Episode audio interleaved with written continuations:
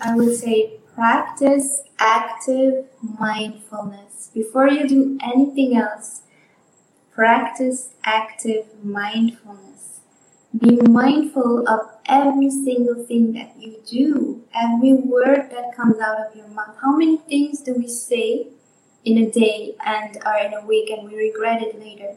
How many things do we do? If you know you have already had a 10-hour workday, choose to disconnect, choose to spend time, not only with your family, not only with, scrolling through your feed. Spend some time on yourself, on your inner self.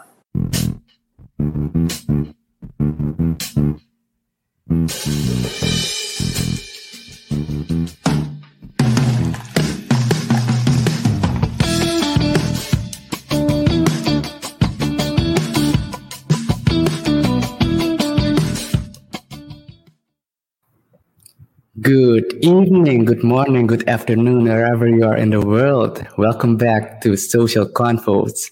It's episode 18. And Jean-Luc, I gotta say, I'm kind of distracted right now because last week we talked about it. I'm literally in a Discord server right now, following other trends, activities going on. Like 2 hours ago, there was this launch of what was supposed to happen last week of Gary Vee's Vee Friends drop. And I've been following that like for the past 2 hours and I'm still checking the chat as we do this. So, but without further ado, my attention has now shifted to Social Confoes. You're actually still waiting for the drop. I had my drop. I actually shared the video together with Cheno, another person who was also in the drop, and Dion. We took a video of me opening the pack that I got from last week's drop, and I'm really disappointed because the ROI is actually negative. Right now, the NFTs that I opened up from the pack are actually worse than my initial investment. Quick shout outs to the comments. Shout out to Mr. Bezig. He says we're busy. So that's a good signal. But yes, without further ado, because there are already people waiting for the introduction of our guest. Today's guest is somebody very close to my heart. I've known her quite well for over around 20 years already. That's wow. How we've known each other. Yes. And I'm not gonna introduce her the usual way I introduce her because then I wouldn't give her the proper respect. So I'm going to introduce Natasha as somebody who I know from high school, who actually also spent a very small part of her studies in Tilburg. I actually ended up selling selling a coach. She'll tell me if I was nice enough to give it to her or that I sold it to her. But I ended up giving her a coach in Tilburg. And then I asked her to become one of the keynote speakers for the first ever social media conference in Suriname back in 2017. I remember that one. Yeah. And then she moved back to Suriname. And not only is she somebody who I look up to when it comes to corporate communications, but she also is somebody that I look up to because she decided to do her own thing. And that's what we're going to talk about tonight. So without further introduction, let's bring into the stream Natasha Fong Poen. Welcome, Natasha. Hi, guys. Thank you so much for that beautiful introduction. Jean-Luc, every time you make me speechless with those. Hi, Natasha. Welcome to Social Confoes. And first of all, compliments on your background there. Lovely, lovely background. And I think people might be wondering what we're going to talk about tonight. And they saw it probably during the announcement from the corporate world to a yogini, and what a yogini is. We'll dive into that a bit, but let's dial it back to, the good old days. You met Jean-Luc at high school, and based from your profile, some of the background information we did, you've been in the active, like the healthy space for quite a while. So how did that begin? Where the interest? What's this? I won't call it obsession, but this, interest in health. Well, health has been a passion of mine. This is true. Ever since I was little, I'm an only child. So I grew up alone in the house. So my parents, it's both of them, their second marriage. And I'm actually their only child from this marriage, and they have had children before, but they were already living abroad. So actually I had to entertain myself. So I was always singing, dancing, and doing some kind of a sport. And they would actually take me to, I could choose any sport I wanted. So I think I checked the list of sports and dance and piano lessons and everything. So it was my thing. It was where I met people, made friends. And so I was always busy with that. And I just, even later in life, I never had the inclination to divert from it. So, yeah, I think that's where it started, just as a little kid doing every sport under the sun and trying it all out and never really sticking to something until I started swimming. That was when I was 10. And I did that up until I was in the national swimming team. So I think that was my highest achievement in sports at the time. I actually met you when you were swimming, I think. There's also a story that you actually completed Insanity twice. Now, first of all, there are a lot of people that want to try Insanity. They don't finish it. When they finish it, it's a very big achievement. And you actually did it twice. So I have to ask, on behalf of my close friends, why did you do it twice? Because I'm insane, Sharon. This you know. No, but a little bit of story behind the reason for doing it, of course, because there are people that want to know, is Insanity actually good for my health? Is there something I can learn from it? And then the question for why would you do it a second time? Quickly, what is Insanity? Right. Well, for sure. So Insanity is this fitness program by Shanti, who I still follow and love. So Shanti is this fitness guru, and he has started this program where you do like 20 minutes up until 40 minutes of sports and cooling down, warming up and cooling down included. And you do this every day for, I think it's, oh my God, Jean-Luc, is it 30 days? Is it 40 days? I can't remember. It was such a while back. So at least a month. Yeah, at least a month. A month or 5 weeks or 6 weeks, something like that. Something in this range. And it from the first week, you die. You feel every fiber in your body, every soul. And the reason I did it back then is to get into shape is one reason. But I love things that challenge me. Like my yoga program that I did back in November was also like this. I woke up every day at 4:30 a.m. And there's just 4 consecutive hours of training, and it was just quite brutal as well. So in a way, that was, I think, even harder than Insanity, because there's also the spiritual process, and challenging the body. So I do enjoy pushing myself like this. So after the first time, I was feeling so strong and able, and I think, I don't know how long it took me, but then I did it a second time, it's true, and then I love challenges, and I love seeing how far my body can go. And also you come into a meditative state when I'm doing sports or when I'm focusing on my health. You get into a state of inner peace, of just you leave everything behind. I think people that play sports, I know that you guys, maybe you like football, I think when those players are on the field, there's nothing else in the world than just them and their body. And this is how I feel with sports. It's how I feel with yoga, with dance, with music. So there's a group of people right now that started a 30-day challenge. Well, I actually decided I want people to join in. We're doing a 30-day challenge. Diego's in the app group as well. And the biggest, there's a big hurdle to start with a 30-day challenge. I would start with anything that's a commitment for a month. And how do you mentally prepare yourself for such a challenge? It's funny you should ask, because I also, actually, before I did my yoga training, I also did a 30-day challenge. How do you prepare for that? I think I have no other advice than to just commit. And I think this is the biggest hurdle we have as humans. committing is an issue sometimes. Just getting yourself, holding yourself accountable for your actions. I think that's where it starts. And how to prepare is to not start to do it. No, oh, today I'm deciding, tomorrow I'm going to do it. I mean, if you know you're the type, yes. But if you know you're not the type, like, plan it for 3 months ahead. You know, say, hey, I'm going to do Insanity, or I'm going to do this 30-day challenge. I'm going to do it in August. I'm going to do it in the summer.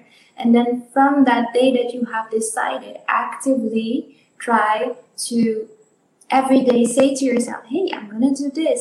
And you'll see that if you really start to believe it and not see it as a burden, but see it as, I say this to my students, we get to practice. We don't have to practice.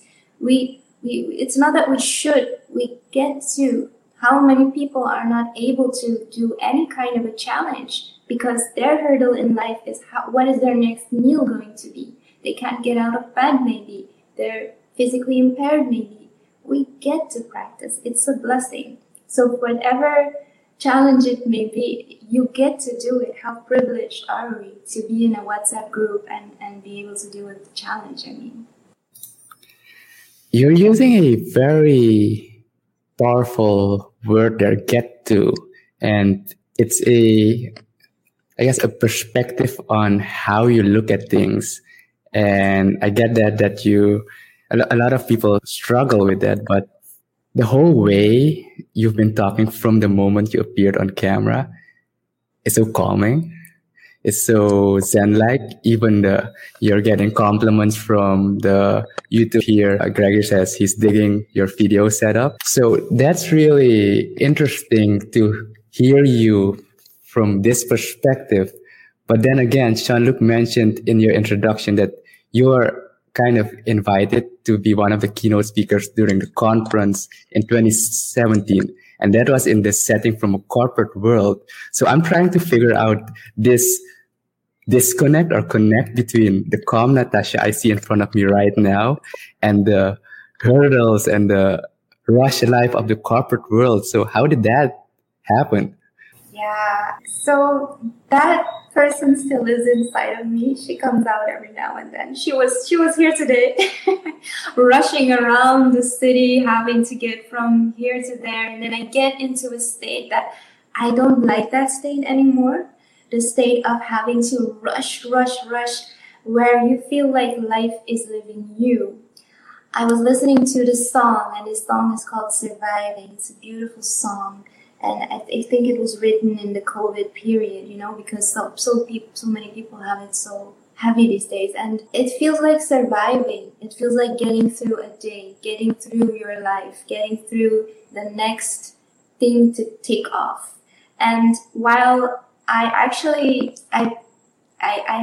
quite a good career, I think, in marketing and in social media. And I think that's why Jean-Luc asked me, I hope. So, but actually that person standing there is someone who is good at her job, who is very bubbly on stage and a show. She gives a show. She's a performer. I'm a performer. That's what I did in Tilburg. I actually studied performing arts for a while there. And I still love performing, but that's the thing. At a certain point, I asked myself, but is my whole life going to be a performance? You know, and every time I close a door, I become... yeah, the whole different person. Is that who I want to be? And I didn't think so. I think that all the choices I had made up until then have served me well. I think built a good name for myself. I take care of my parents. I've done my best. But at a certain point, I was feeling like I was just surviving, and every day was a show. And I decided that I didn't know what to do. That's the thing. I didn't know what the next step was going to be. And maybe that's why it took me a while, but it was right on time. Because in the end, the way forward was when I just let go. I quit my job. I left my relationship. I decided to just not focus on the house I wanted to buy or the car I needed to buy if I gave up I decided to just go and just leave and see. And every book I had read up until then, every story, every movie, it always starts there with the person just jumping. And every time you see it, you're like, but how are you gonna survive and what are you gonna do?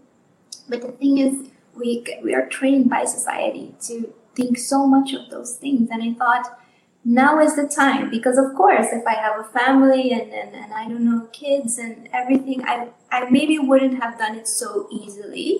Not that it was easy, but I think you know what I mean. So I thought, hey, if there is ever gonna be a right time, I think this is the time. So yeah, I think that's the difference between that girl and this one. Is there anything that comes to mind? You've worked for Hewlett Packard. You are the marketing manager there. And then at one of the local bakeries here in Suriname. Is there anything you took from those, I guess, two experiences in particular in the corporate world that kind of set you up to make this decision or put you in a position, be it financially, mentally, or just personally, to say you're in a comfortable or not comfortable, but in a ready state to make this next step for yourself?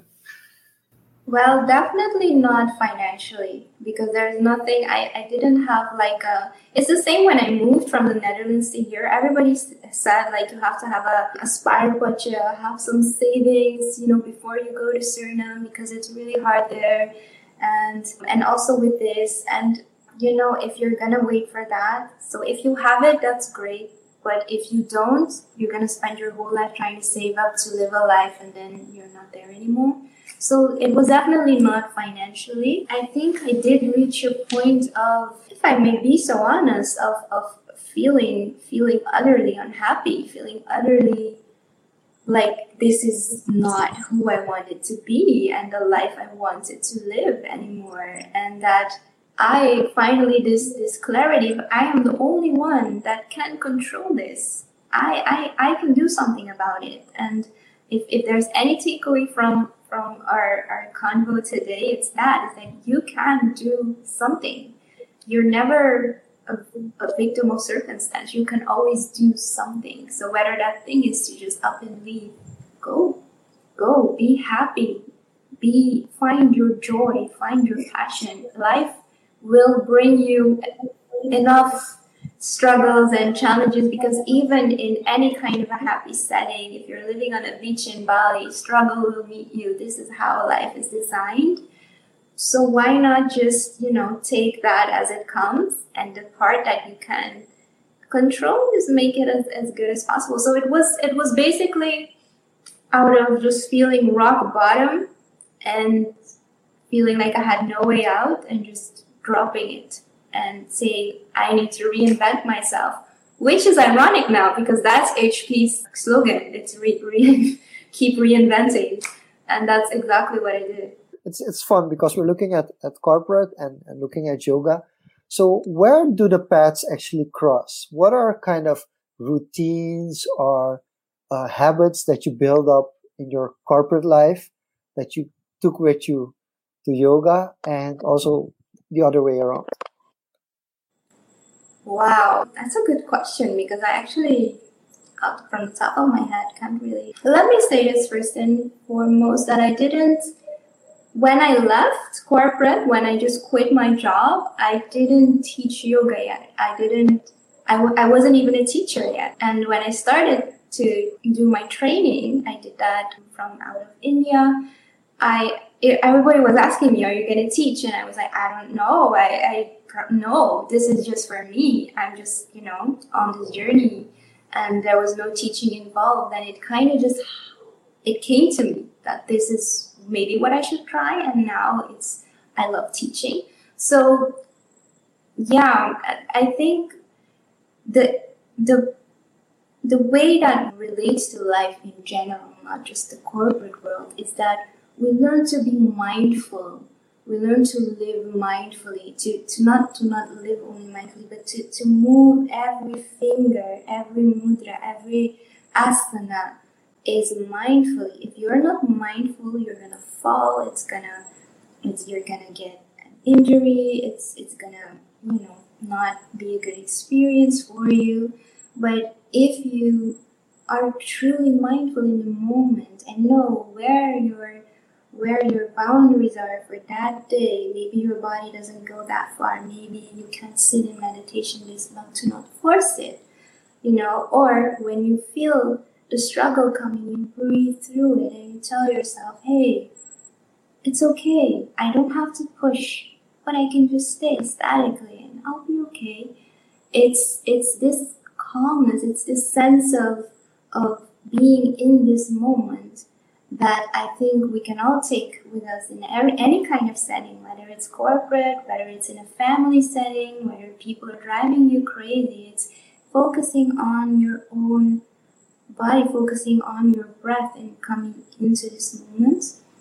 So, yeah, I would say that would be my answer. I don't know if that answers your question at all. Probably Jean-Luc will answer that in a second, but I want to quickly go through the comments because a few more came in. We got welcome Natasha, welcome everybody. Hey guys from Tenerife. I have no idea where that is. Yeah, I know who that is. Tenerife, Spain, and that's because Cruise Creative is our guest for next week. So shout out to James for checking in. That's awesome. That's pretty cool. So we have for people watching this from different continents. We got some. Devin is back as usual. Thanks for the audio and video check, Greg, for clarifying that. And Tevin's also in our 30-day challenge. So let's go. He's already saying day 2. And you have a comment here from Nicole. She's surprised by the switch to becoming a yogini, but she's also inspired by the story behind it. And speaking of story behind it, when we had our pre-talk in the chat, you sent us a few photos. And then the photo we decided to use for the announcement was the one where you are on a river and you are holding some kind of yoga pose, if I may call it that. And you also said that was the moment where you decided, or that triggered that decision, like to leave it all behind. What was going on in your mind or in your body at that moment in that pose? Can you paint a picture for us? Yeah, I remember. I think it was the day before that we stayed up late and we were talking, and I remember I said that I felt like I never belonged. I felt like I never belonged in my own family. I never felt like I belonged in the Netherlands, and I came to Suriname. I felt like I didn't belong here, and the sense of belonging, because I had just started meditating again.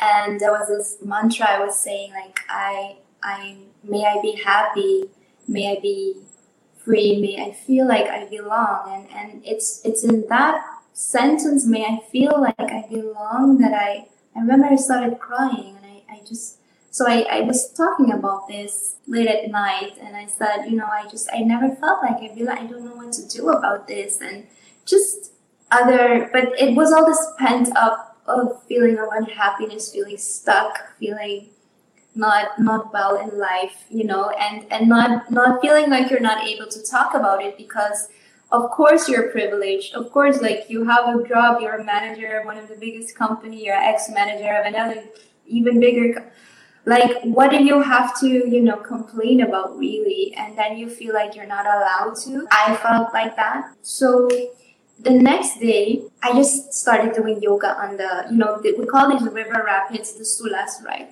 So I remember I said, you know, let me take some pictures. And I had never, ever in my whole life, it seems now that these pictures are from a photo shoot. It was the first time in my whole life that I actually had someone take my picture doing yoga, like the first time ever. And now these pictures are basically my brand. So this is quite the experience for me now.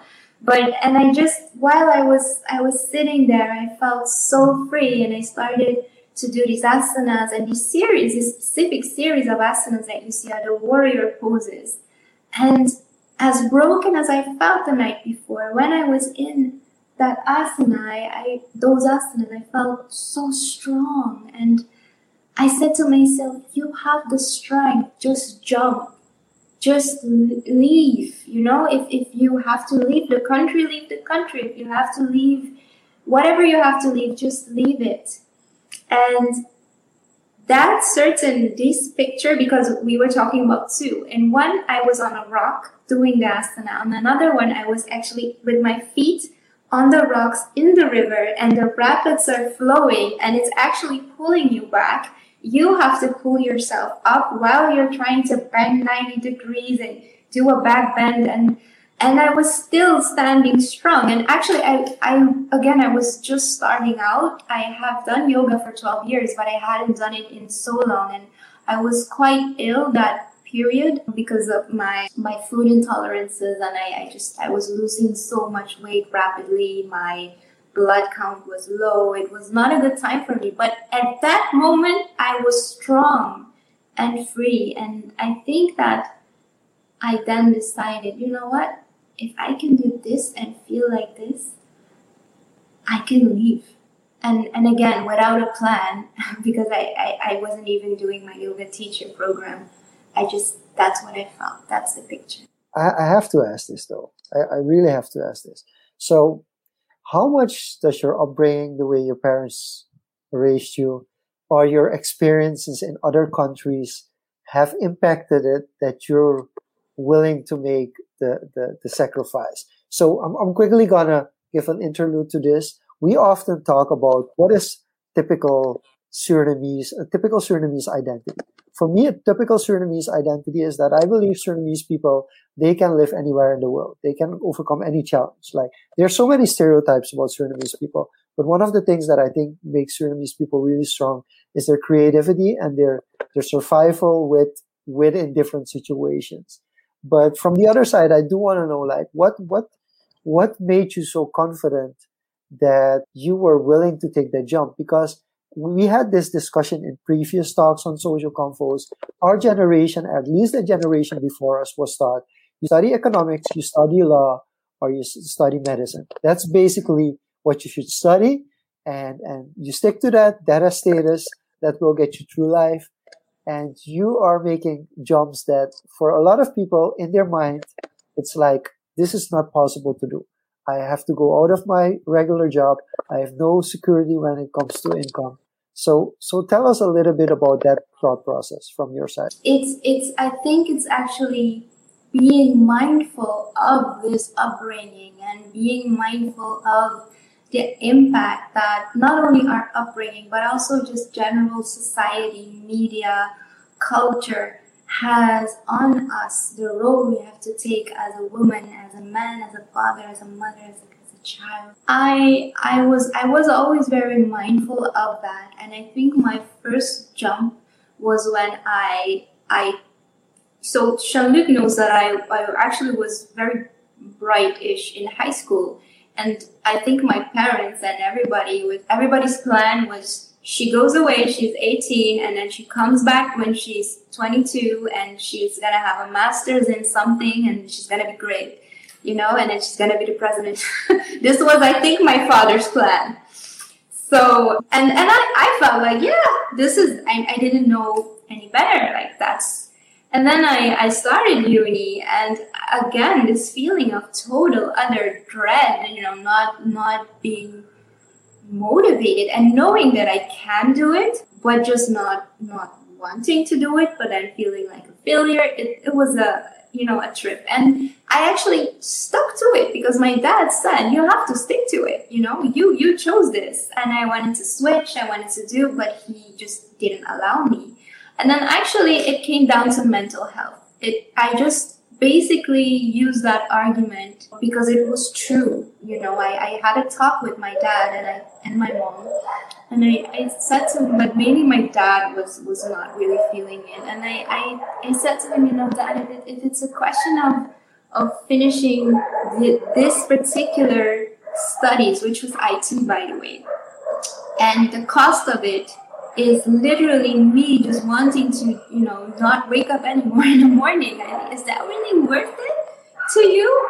You know, because I'd rather just go work in a shop or in a gym, and I don't care. But that was a big, you know, embarrassment in our culture because you're you know, you're from a certain, I don't know, upbringing, and you don't do that. You don't go work with your hands, or, you know, these are the things that were in my head. Not only necessarily taught to me, but more my own interpretation of Surinamese culture, especially, you know, from a certain point in my life. And it came down to that, and I just said, you know what, that it's either this or, you know, I don't think there's going to be much left of me. And that's the thing, that's the key. I always just said those things to my parents to this day, as much as it sometimes maybe hurts, because a parent never wants to hear, you know, that their child is hurting in a way. But I was always honest about that. So it was that, and then I just cut it, and I said, you know, he made me make a plan, actually. So he made me make write a plan. So I wrote a one-pager, and I'm still like that. That's why this jump is different, because for this jump I didn't have any plan. So that jump I had a plan, which is good because I was only 20 years old. I remember that's when I got this tattoo, and this is a nice story because this tattoo is actually it's part of everything I do. It's part of your name as well. It's part of my name. It's everything to me. And that back then it was just pretty. Alyssa Milano had it. I was like, I need it. And see how things just come, you know, are just so holistic in a way where later in life, you know, the meaning of it just means so much. But I basically said to my parents, this is me just leaving whatever you expect of me behind. And that's when I started auditioning. And I went to London, I went to Jamaica, and I got into Tilburg, and I did performing arts. And up to then, now this jump, how do you find the courage? The thing I think anyone should ask themselves is, am I willing to live this life? Because you don't know how long you'll live, right? So maybe you'll think it's just this period. You don't know if you're going to wake up tomorrow. So the question is, and the question I have asked myself in those moments is, am I willing to live like this, you know? And if I die tomorrow or next week, I'm going to regret everything, regret all the choices. Like, this is not the way I want to live. So it all boils down to that. We only have one life. And as responsible as you can, try to find any kind of passion you have and at least make it part of your life. You don't have to just up and leave everything like I did, but make it part of your life. And one thing I promise you, if you do that, doors will open, because that's what happened to me. I have always wanted to work for the United Nations. That's when I finished my communication studies, which was actually, you know, it fit me. I loved it. I finished that one in 4 years. Had I had chosen that one when I was 18, who knows how I would have turned out. Maybe I would have been whatever my dad wanted me to be. But anyway, actually, I said to my teachers, like, I want to work for WHO and this and that. And I had all but given up on that dream, because when I started to deteriorate last year, I just thought I need to leave. And I applied everywhere, from Geneva to Timbuktu to Micronesia. Like, literally, I can show you the letters. Just wanting to find purpose, wanting to do something with my life that even if I wasn't happy, I could help people. And then it amounted to nowhere. And when I quit my job, I had all but given up on that. Like, okay, it's not for me, you know, it's not for this point in my life. I don't know what I'm going to do, but it'll be fine. And actually, that's when I just got a call from from a UN organization and to actually do consultancy. So that's what I'm doing now. And it was when I had already left. So that was very cool. So I quickly want to jump into this before Diego takes us to the questions as well in the comments. I do think you are explaining a little bit of DNA as well. And the reason I say that is because you do jump. It's a jump. I wouldn't say it is fully calculated. That's something you said as well. But it's not like you weren't busy with yoga. You never did yoga from a perspective of professional yoga or from a teacher, but you have been doing it for over 10 years. So I think I think for people, it's good to know, like, if there's certain things that you enjoy in life and you've done for them for a longer period in time and you really love doing them, don't just give up on them because you're getting pressured out of them and it makes you unhappy. But if it makes you happy, just please keep doing it. But I think there's some questions as well or comments as well. So we'll dive into those. Before I go to the one in the comment, I'll probably follow that up with my question. My question is to relate this back to mental health and you being in that moment, that night before you had that powerful moment in the river. You said you are talking to somebody, or was it talking to yourself? Were you talking to somebody? Was there anyone in your environment during this whole process that helped you during this trajectory to, you know, finding yourself, or was it just all inwardly? How important is it that there are these people to soundboard of, even if they don't respond, but just to, you know, keep you sane?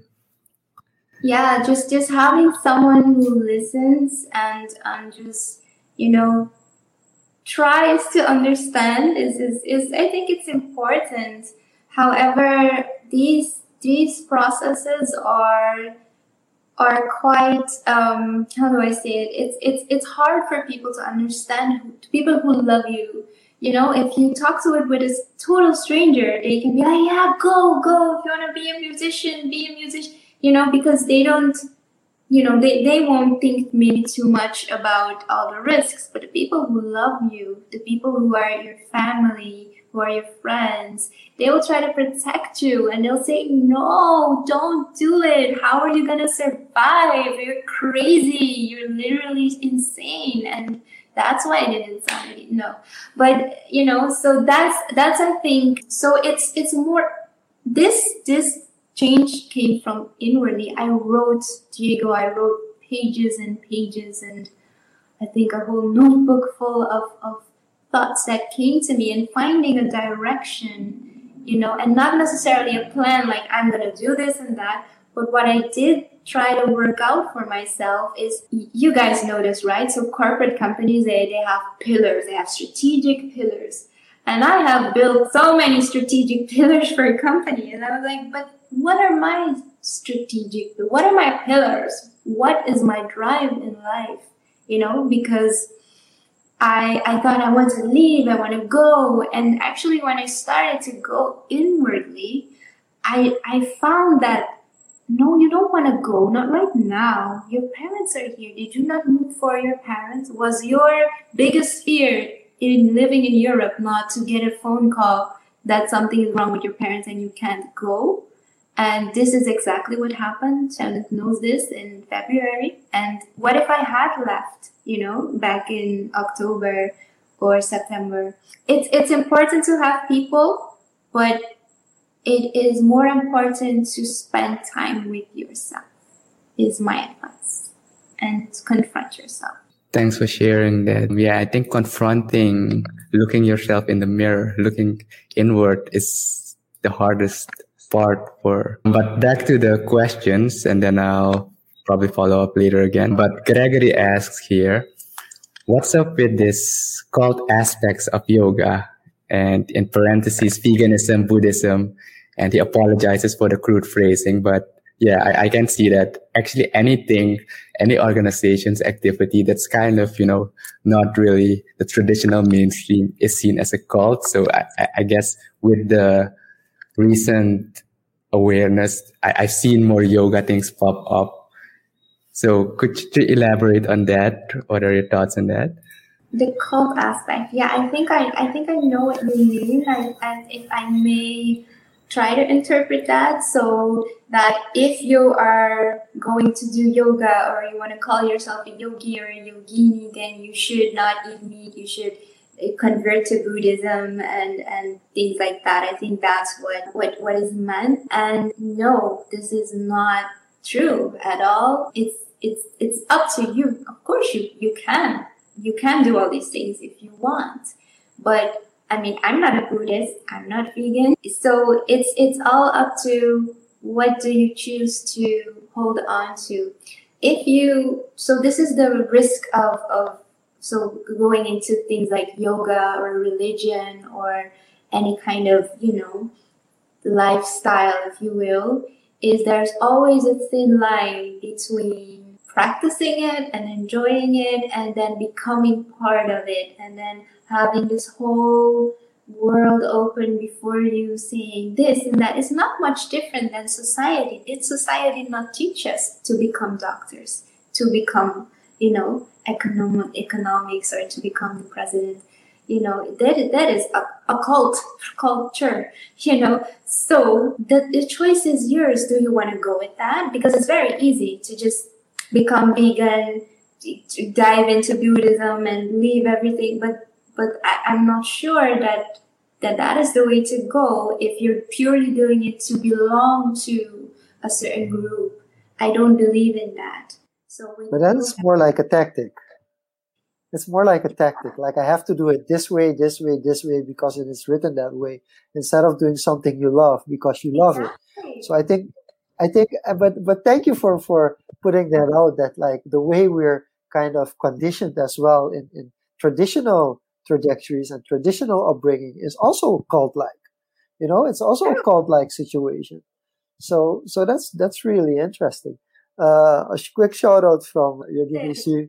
And actually, there's also, I think Nancy also wants to mention the importance of mental health.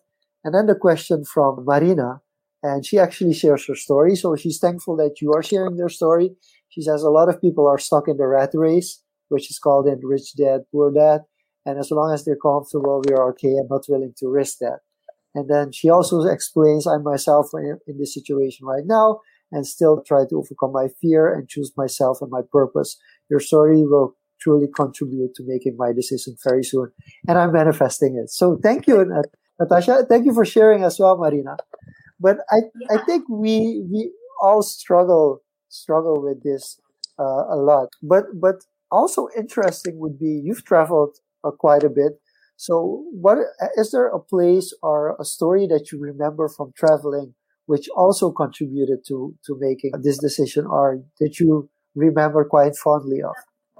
I actually, it's funny you should say that, Charlotte, because this is something I haven't thought of in a long time. But the moment you said travel and everything that we're talking about in this moment, this came to me, and I think it's the perfect example. The last trip I made when I lived in Europe was to Berlin, and I had a burnout. I had a burnout at 27. And I couldn't do anything. I always thought, oh, burnout, what is that? It's, you know, for old people, or it's when you're just lazy, you know. And then one day I broke down at work, and I couldn't do anything anymore. I couldn't even watch TV without just getting anxiety.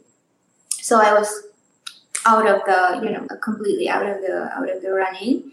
And I remember this friend of mine, he said, okay, but I'm leaving to Berlin tomorrow. And we were actually just having a catch up. We hadn't seen each other in I don't know how long. And I said, okay, I'm going with you. And he's like, really? And I was like, yeah. And we just went with the bus, and I remember it vividly.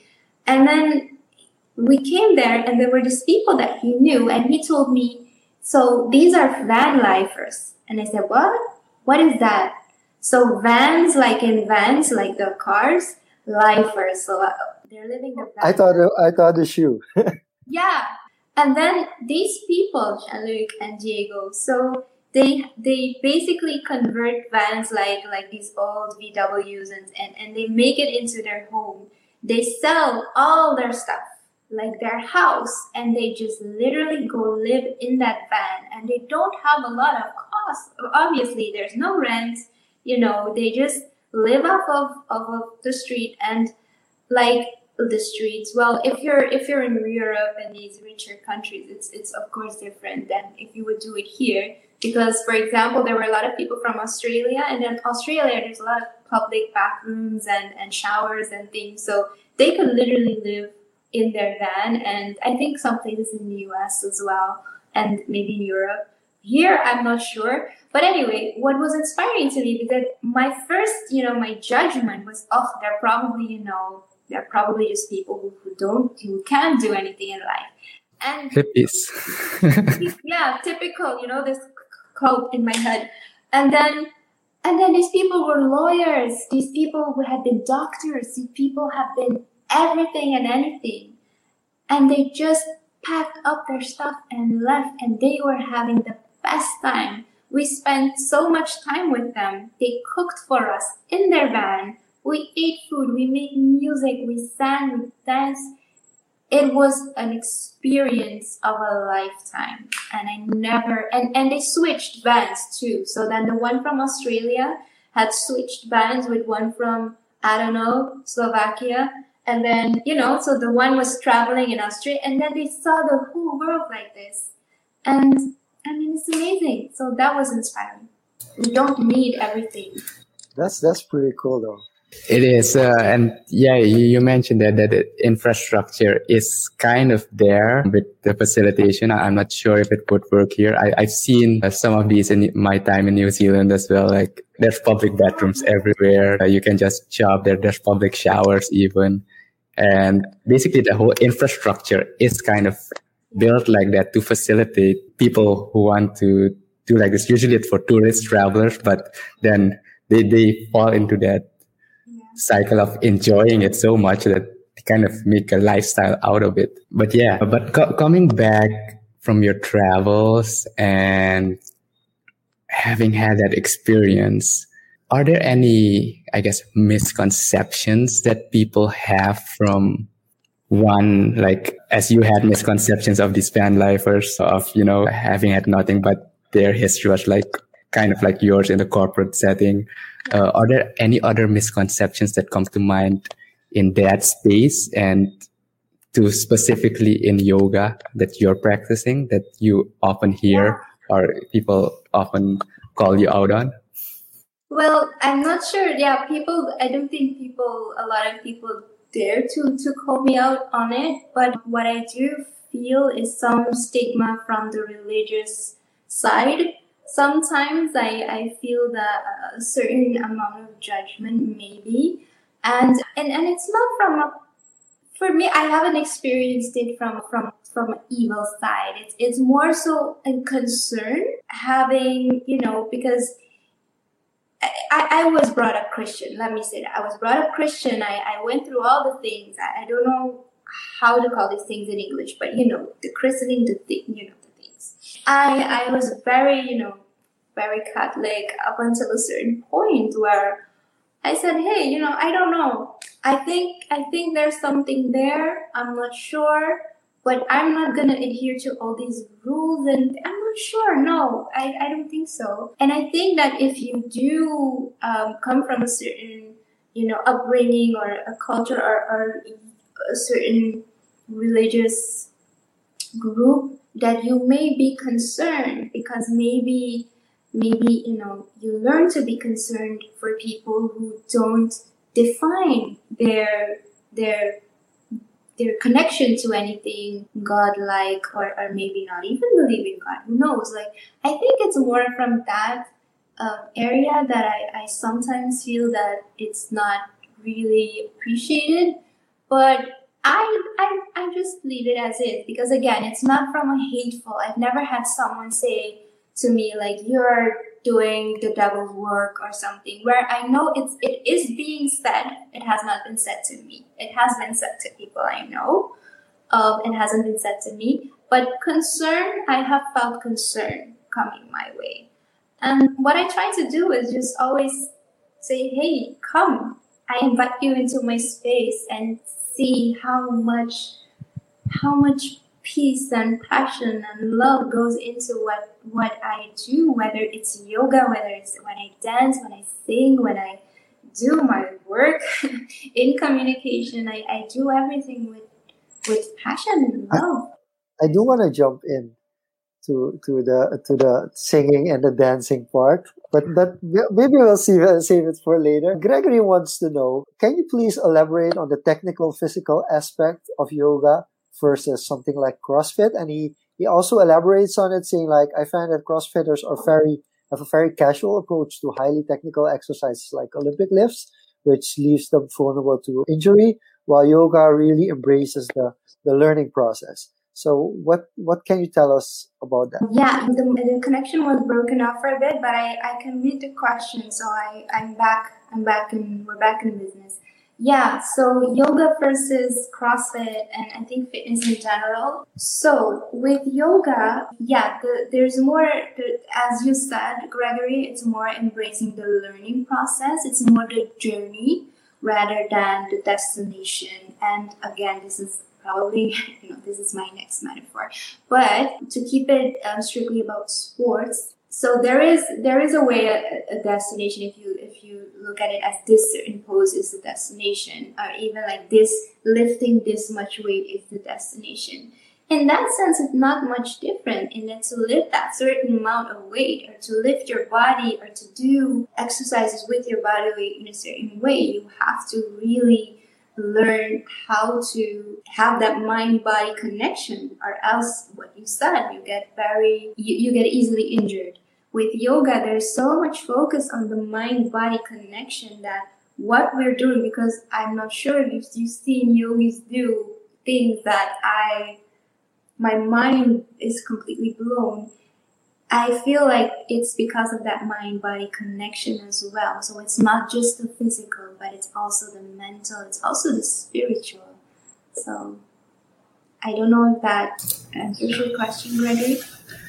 Yeah, I've seen like from, aside from mental, like from the physical perspective, yogis are very like flexible, lean, and they have a lot of strength for doing these like calm motions, not forceful motions. And it always boggles the mind. Like it's kind of counterintuitive from what you see in media. You lift weights, you get strong, you get a lot of strength. But yoga is kind of the opposite. You have to have all this control to actually be able to do these precise movements. Kind of like ballet and I can pole dancing. All these kind of activities seem very counterintuitive to strength-based and like physical health-based exercises. So coming back to that part specifically, if we stay to the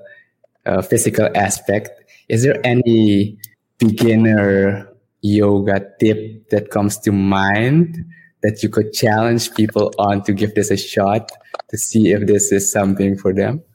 Wow. I would challenge them to learn the sun salutation A from the Ashtanga yoga practice. So it's a style of yoga called Ashtanga. And in that style, you start your practice with the Surya Namaskar. This means sun salutation. And you have two of them. So there's one and two, or A and B. And just this sun salutation A, it seems very simple, but there goes so much strength and flexibility and mindfulness into it. So also, for the first time, remember. So it's most yogis, their first sequence. So whether it's this sun salutation or there are different ones, most of the first sequence you learn is mostly going to be your Surya Namaskar. So, and I have people also, we do Zoom classes nowadays, and everybody's like, "Oh, I can't wait for next week." And I always say, "Guys, no, not wait for next week. You practice. That's why I teach. For me, if you do this practice for yourself at home, then I am successful as a teacher." So, challenging everyone, I post a tutorial of a Surya Namaskar A, and just do that. Just do that one exercise. Do it every day for 30 days. Let's see. And we can make it a 30-day challenge, Jean-Luc. 30-day Surya Namaskars. Why not? So I would say do that. So for any beginner, it's what I teach in my beginner's course is the Surya Namaskar.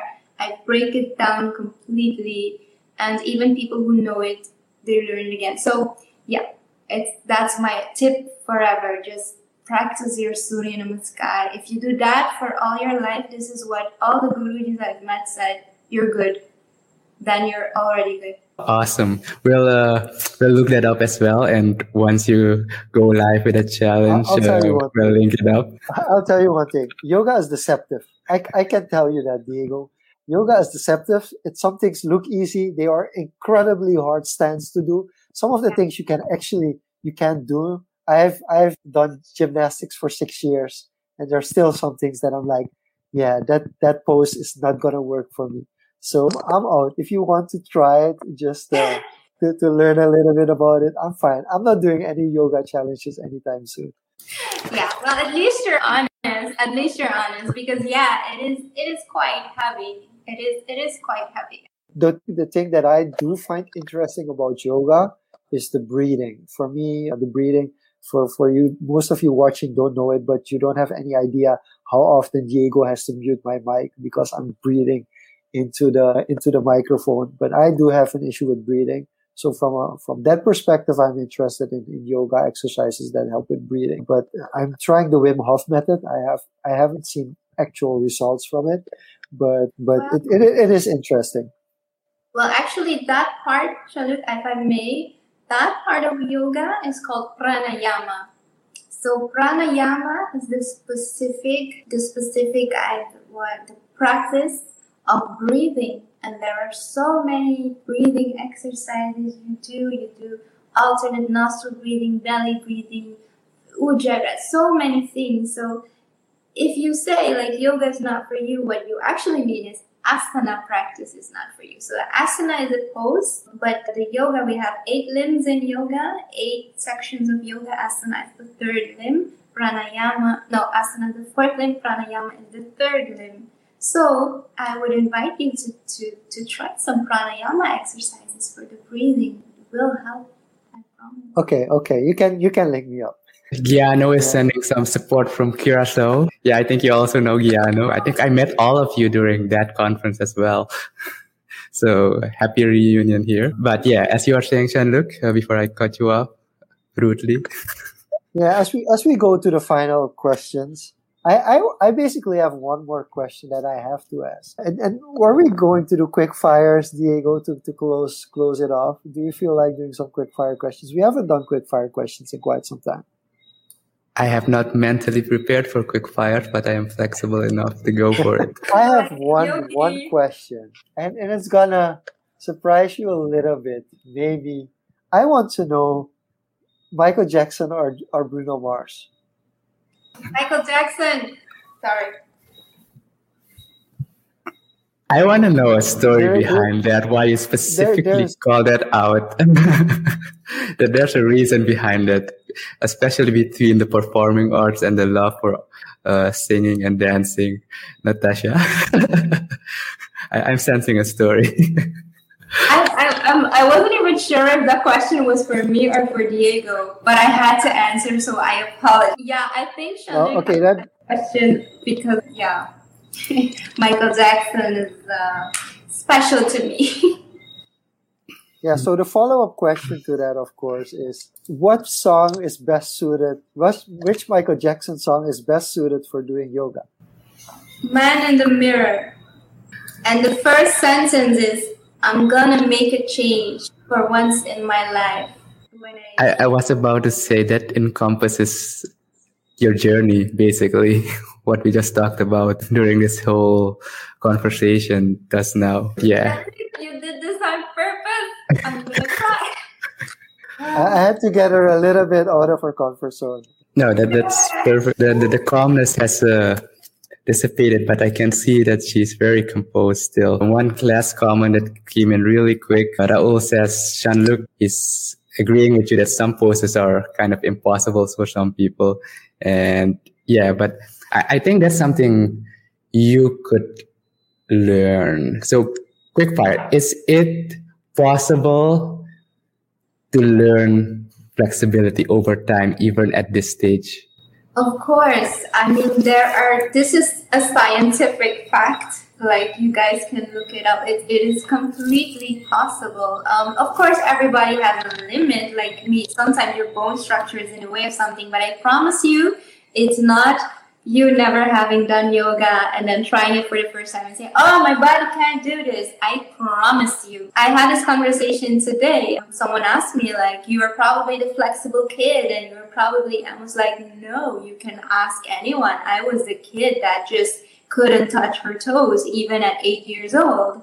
So no, I taught myself. Actually, first for dance auditions, I was like, okay, if I'm gonna, I have to be flexible. And I just started training. You can train flexibility the same way, well, not the same way, but in the same routine type of exercises that you train, like your muscles, for example. Like if someone really skinny can get really big as a bodybuilder, you can get flexible, I promise you. Not that yoga is about flexibility. Now, but if we talk about flexibility, yes, you can train flexibility the same way you can train strength.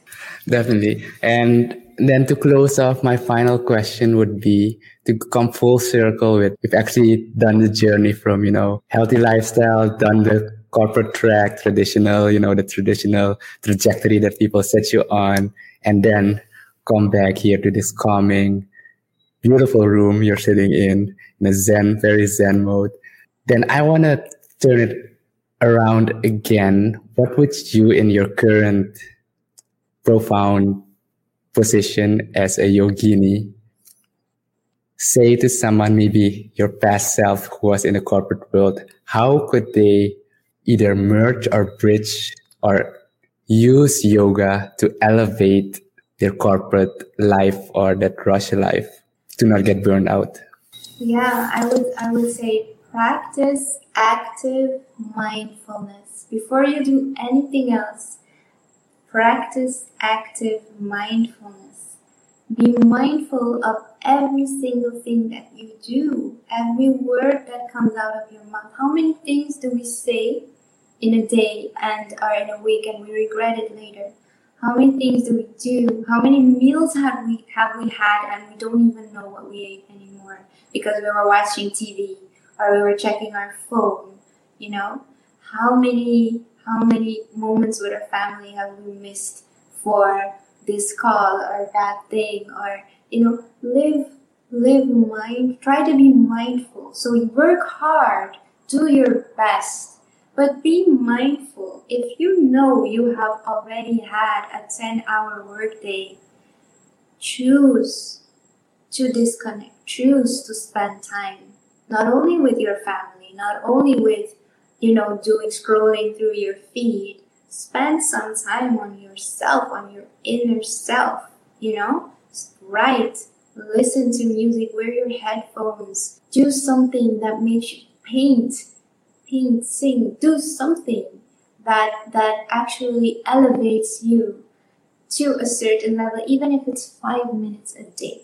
So I would say practice mindfulness. And if that mindfulness brings you on a yoga mat and you do a sun salutation, that is great. If it brings you on a meditation cushion and you can close your eyes and just let go for 5 minutes, great. And if that's nothing at all of the sorts, that's also good, but take that time, be mindful, and know that it is okay to spend time on you. Because if you don't take care of yourself, whether it is mentally, spiritually, physically, you can't do all the things you're running after. You can't take care of your family. You're not going to be able to show up. You're not going to be able to, do whatever. So that is what I would say. I think that's very, very beautiful advice. Practice active mindfulness. And then to close off, What can people expect from you in the next few weeks, months, and where can they find you, follow you? Anything people can look forward to? Oh gosh. Actually, so this is the first time I'm speechless in this conversation. Okay, now I have to talk about things I'm gonna do. It's good. You've inspired people. You've inspired people. Now you just, all those people that listen to this conversation and are now inspired, they have to know where they can contact you. So that's something, that's the least you have to tell them. And you don't have to tell them your details on what your plans are, but just tell them where they can follow you. And you can do the announcements over there. It's fine. We don't mind. I thought of one thing. No, so actually, okay, where can you find me? Let me answer that. So let me say this because this is important to me. I have my company is Yogini Su. This is my company. From my company, I teach yoga and I do consultancy in communications, mainly health communications. But this, I think most of you know. I don't know if some of you know, but I also have a foundation. I founded this foundation called Yoga Suriname. And it started as a visual platform. It's now still a visual platform. And I started it with my own, resources and everything. And I'm still doing that. But what I would actually love to do when we're allowed again, when the world is in a better place, pandemic-wise, is to actually go and reach out and help out where I can. Because the thing is, and not me, but me and this the community of yoga teachers and yoginis and yogis and everyone who wants to practice yoga are who just likes to follow along, just come and let's go do things. We can do little things because this is the thing. You think like, if I have to help out, I have to run 50K and raise $1 million or I have to, whatever.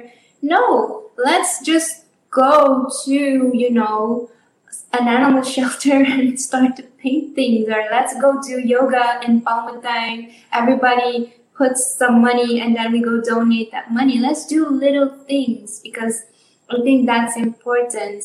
So that's one thing. So there's this charity. And there's also this collective, this platform of, so if you're a yoga teacher, please contact me because I'm going to launch actually the Yoga Suriname website where I would love to have a database of all the yoga teachers in Suriname.